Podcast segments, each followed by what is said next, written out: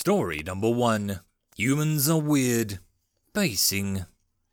Commander Grank, the voice of security officer cracked over the com, interrupting the Commander Grank's review of the latest inventory.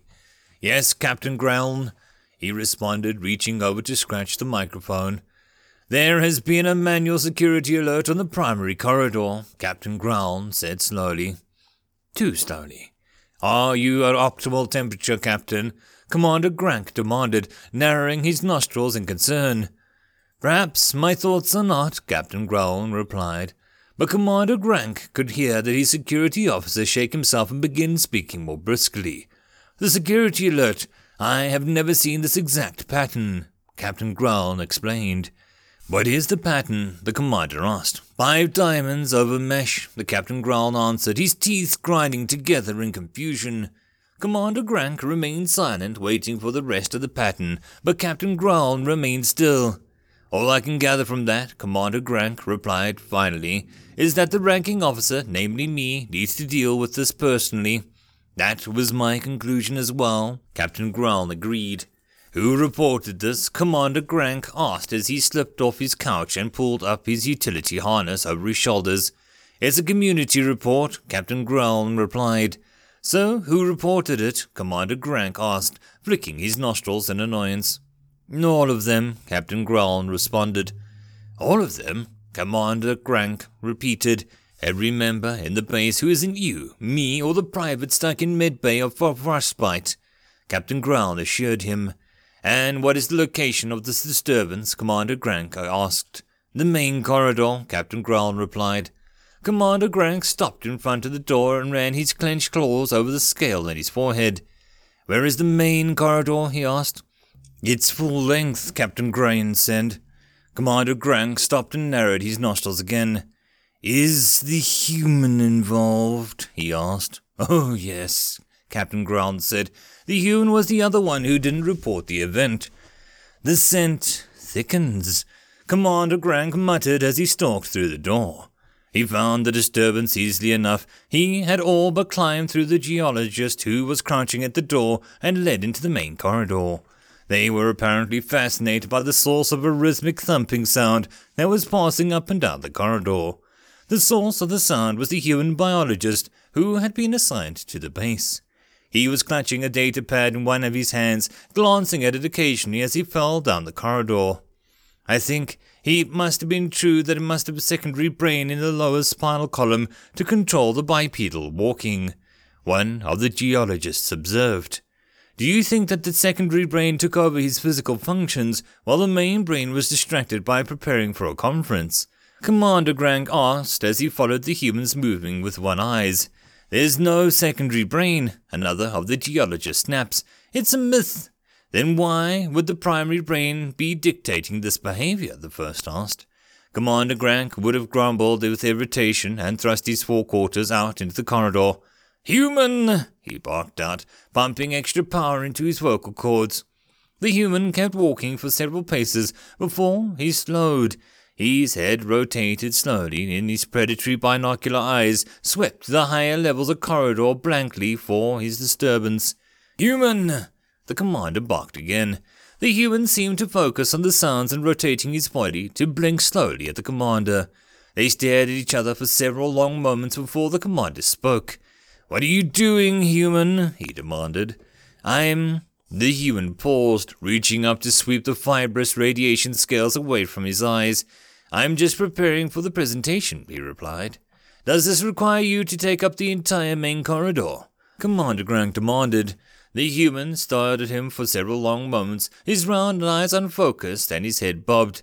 Yeah, pacing helps me get my thoughts together, the human finally replies.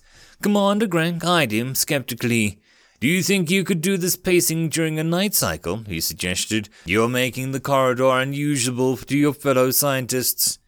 No, the human shook his head. I need to get this done.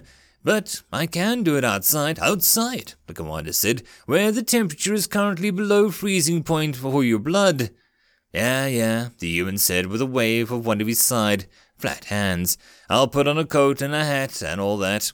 I cannot allow, Commander Grank began. No, no, it's cool, the human said as he headed for the exit lock.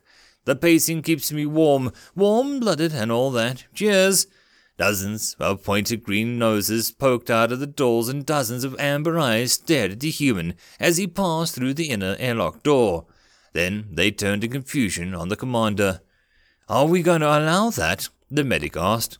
How do you propose we stop that? Commander Grank indicated to the sealed door with a flick of his tail. Warm blooded and all that indeed. End of story. Story number two Humans Are Weird Surface Tension. Written by Betty Adams. Commander Strickert, Zoltek asked and entered the commander's office. The commander was busy over yet another report justifying more equipment and was not in the best of moods. The Central didn't want to supply them four times the usual repaired items, then perhaps they should not send item types of oxidize so quickly in a world that was over 90% surface water. He lifted his attention from yet another description of metal rusting out and tried to look attentive at the young anthropologist. Yes, he said. I had an odd conversation with one of the humans. The Galactics began uneasily. That describes most interactions with giant bipedal mammals with underdeveloped self preservation instincts. Stoltek said with a flat tone, Is there a reason you came to me about it? The lactic shifted uneasily with six motile legs and waved a gripper in confirmation. You would mostly likely know whether a human was making a threat or expressing concern, Zertlactix said. It was one of the humans on the space who was expressing concern, Stricklick said with a dismissive wave. They consider us to be cute and adorable. Our eye to head ratios are so far into the neonatism triggers that we get the benefit of them instinctively wanting to protect us. Once the horror wears off, that is. Zertlactex looked opposed to enlightenment, but prime cluster of fragmented of Sturkta was going to bother expanding on human behavior if he could help it. The young anthropologist finally decided to leave it and went on. I was invited to partake in a human recreational activity, he continued, but the human expressed, or at least I think he was these meaning, that the forces I would be exposed to would cause dismemberment. They asked you if you could regenerate limbs. Sturkett asked as he amused twitched in his upper mandibles. Yes! Zertlatek seemed relieved as Struck recognized the behavior. When actively did they invite you to do? Struktuk asked. Water skiing, Zertlectix replied. Oh, yeah, Struktuk said with a wave of confirmation. That one will rip your gripping appendages right off. Zertlectix stared at him in horror as if he was waiting for him to go on. Just tell them you're happy to observe, Struktuk said with a shrug. But yet the forces are enough to dismember our much larger surface and volume ratio. Zerletics began. Struktuk had begun amongst the humans for a long time, and he would freely admit, long enough to be comfortable without interrupting someone else. Human limbs are very firmly attached, he replied, and they rely on the surface tension of the water to slow them down and reduce the tension force. You should go. Zertlektek stared at him silently for a few moments before slipping out of the office door. Stricktick turned back to his report and made a mental note to prepare a medbay for the usual human injuries. End of story number two. Story number three. Story number three. A Nice Swim, written by Hidden Fox. Human Ambassador Daniel Grethen was having a wonderful time. The Kuakanak were great hosts, and Ambassador Zu Lothan was a very amiable person.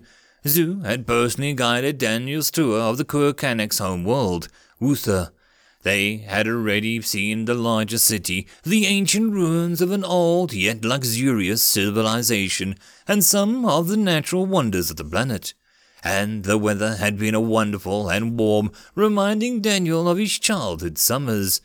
They were currently being given a tour of Jamanthra Center and a very enthusiastic Kuni.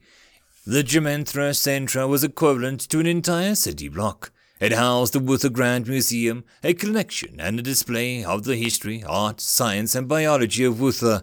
It was built around a large atrium which Daniel, Zu, and their assistants, of whom there were two, and they got along as well as the ambassadors did, and Cooney, who was talking about the pool in the center of the atrium. The pool stretches from one end of the center to another. It actually has 27 bridges spread across it, each symbolic representing the ethnic groups of Kuokanek, and how they all worked to bridge the gaps and the new Wuthian alliance. The pun from the Cooney got a loss from everyone else. Now, if you look at the skylight, you can see some odd objects. Those are actually designed to create shadows in the correct time of day, to create lines to a very famous poem written at the bottom of the pool. When the sun shines in from the west at dawn, it spells out the first line of Dufa Lakmar's famous poem I dance with the morning sun, so drunk on joy. Daniel could see the writing at the bottom of the pool, but it was noon, so the shadows were gone. And when the sun sets in the east, it says, And celebrate the stars twinkling in the night sky. Now, when it's noon like it is now, a shriek pierced through the air. The worst possible shriek, one that everyone knew. A mother's shriek. It seemed that time stopped as everyone spun towards the scream. At the closest bridge, which arced high above the water, a distraught Entomoon hung over the edge, grasping for a child slowly falling. The child was an Entomoon hatchling. Entomoon evolved on a dry planet with the thick, heavy scales. The hatchling plummeted towards the clear blue pool of water. Daniel didn't know how well the Entomoon could swim, or a hatchling for that matter, but he wouldn't take the chances. He didn't hesitate, in fact, and he didn't even think about it. He just did it. Immediately, he launched himself into the headlong sprint towards the water, each step landing with precision, propelling him forward and faster. With a splash and a screech, the hatchling hit the water and began to flail and sink.